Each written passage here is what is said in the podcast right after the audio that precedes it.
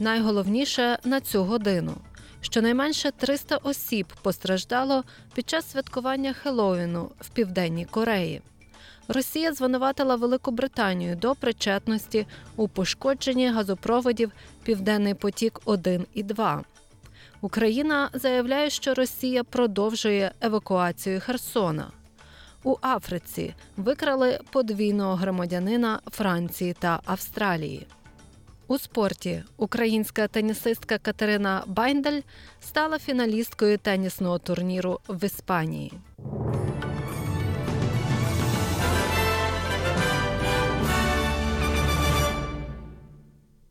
А тепер про ці та інші події більш докладно. У столиці Південної Кореї Сеулі в результаті тисняви загинуло щонайменше 146 людей.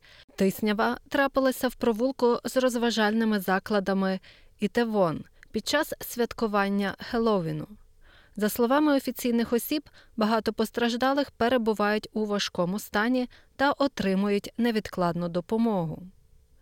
Інцидент трапився близько 22-ї вечора, коли велика кількість людей опинилась у вузькому провулку.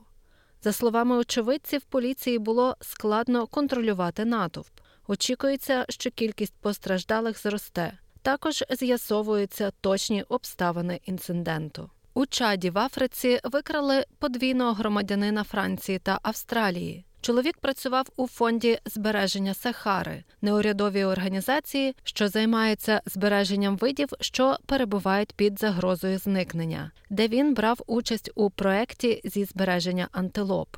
Його викрали невідомі особи під час роботи на сході країни біля кордону з Суданом. Уряд Чаду заявив, що інцидент стався в п'ятницю в день і що на пошуки викрадачів мобілізовано усі наявні служби безпеки та місцеве населення.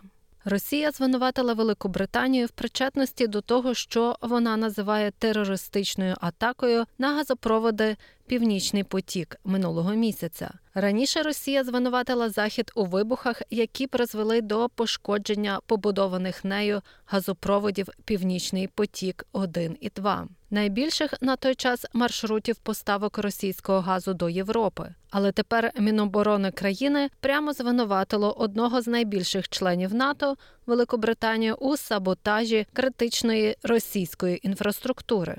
Речник російського оборонного відомства Ігор Канашенков заявив, що представники військово-морських сил Великої Британії були залучені до навчання українських сил і брали участь у операції.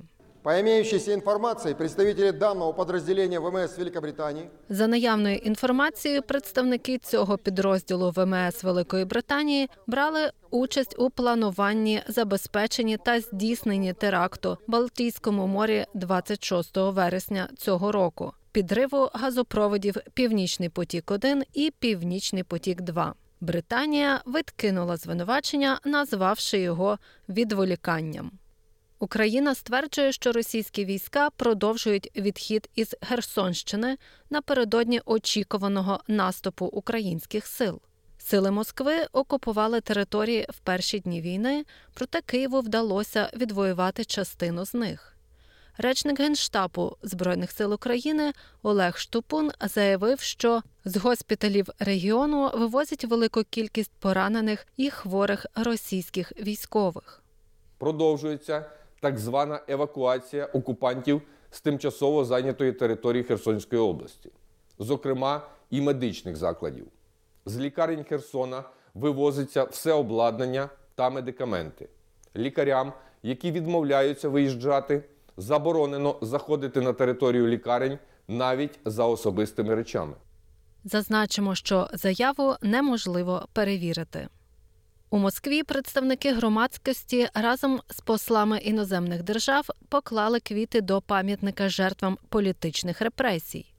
Монумент встановлено в пам'ять про майже 700 тисяч людей, які були страчені в СРСР під час великого терору 1937 38 років під керівництвом Йосипа Сталіна. Організатором акції стала російська правозахисна група Меморіал, лауреат Нобелівської премії миру. незважаючи на те, що в грудні минулого року через критику Кремля її діяльність було заборонено. Участь мітингу взяли посли Великої Британії, Франції та Польщі, а також повірений у справах посольства США. Водночас, члени правління меморіалу Олег Орлов заявив, що Кремль так і не засвоїв уроки минулого. Печальне настояще. Жалюгідне становище нашої країни і той жах, який вона приносить своїм сусідам, це зокрема наслідки того, що минуло сумний пам'ятник, якому тут стоїть, не було осмислене. Австралія відмовилася від свого виступу проти договору на заборону ядерної зброї під час голосування в штаб-квартирі ООН в Нью-Йорку.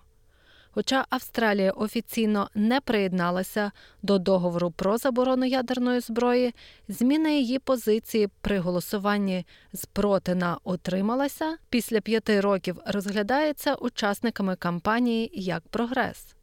Колишній коаліційний уряд неодноразово виступав на боці Сполучених Штатів, голосуючи проти договору, який накладає загальну заборону на розробку, випробування, накопичення, використання або загрозу використання ядерної зброї. Міністр закордонних справ Пенні Вонг заявляє, що Австралія підтримує глобальне нерозповсюдження та роззброєння та створення світу без ядерної зброї. Сьогодні бразильці голосуватимуть у другому турі президентських виборів, у якому чинний президент Жаїр Болсонаро протистоятиме колишньому президенту Луїсу Лула да Сільва. Опитування показують дуже невелику різницю між двома кандидатами, а дебати між сторонами були напруженими. Пан Болсонаро посилив критику електронних машин для голосування в країні, які, за його словами, можуть бути інструментом фальсифікацій. Електронне голосування було прийнято в кількох бразилійських штатах як наслідок боротьби з поширенням випадків фальсифікації. Сінтія Накаса, регіональний чиновник, який займається підготовкою виборчих дільниць, прокоментувала надійність електронних машин для голосування. Урна для голосування абсолютно безпечна. Я, як завжди, повторюю в усіх інтерв'ю. Вона не підключена до жодного джерела в інтернеті чи до будь-якої іншої мережі і всі системи перевірені та сертифіковані. І машина для електронного голосування і системи підрахунку голосів є абсолютно безпечними. У Європі відбулося кілька акцій протесту на підтримку Ірану. Незважаючи на жорсткі репресії в Ірані, тривають протести, і мешканці європейських міст вийшли висловити солідарність з протестувальниками. У Римі зібралися сотні людей, як італійців, так і іранців, які несли фотографії Махси Аміні, чия смерть під час ув'язнення спровокувала заворушення в Ірані. На площі Сан Джованні демонстранти скандували Жінка, життя, свобода, гасло, яке можна було чути і бачити в інших містах. Також тисячі людей вийшло на вулиці Берліна, де утворили безперервний ланцюг від парку Тіргартен до Брандебурзьких воріт. У Парижі один із протестувальників Алекс Кінапур пояснив суть акції. Іранці стають об'єднаними. Вони ніколи не були такими об'єднаними, і це лише зростатиме. Протести триватимуть, і вони, зрештою, досягнуть успіху. Іншого не може бути. Під час подібного протесту у південній Африці жінки остригали волосся на підтримку іранських жінок, а деякі протестувальники говорили про гендерний апартеїд в Ірані.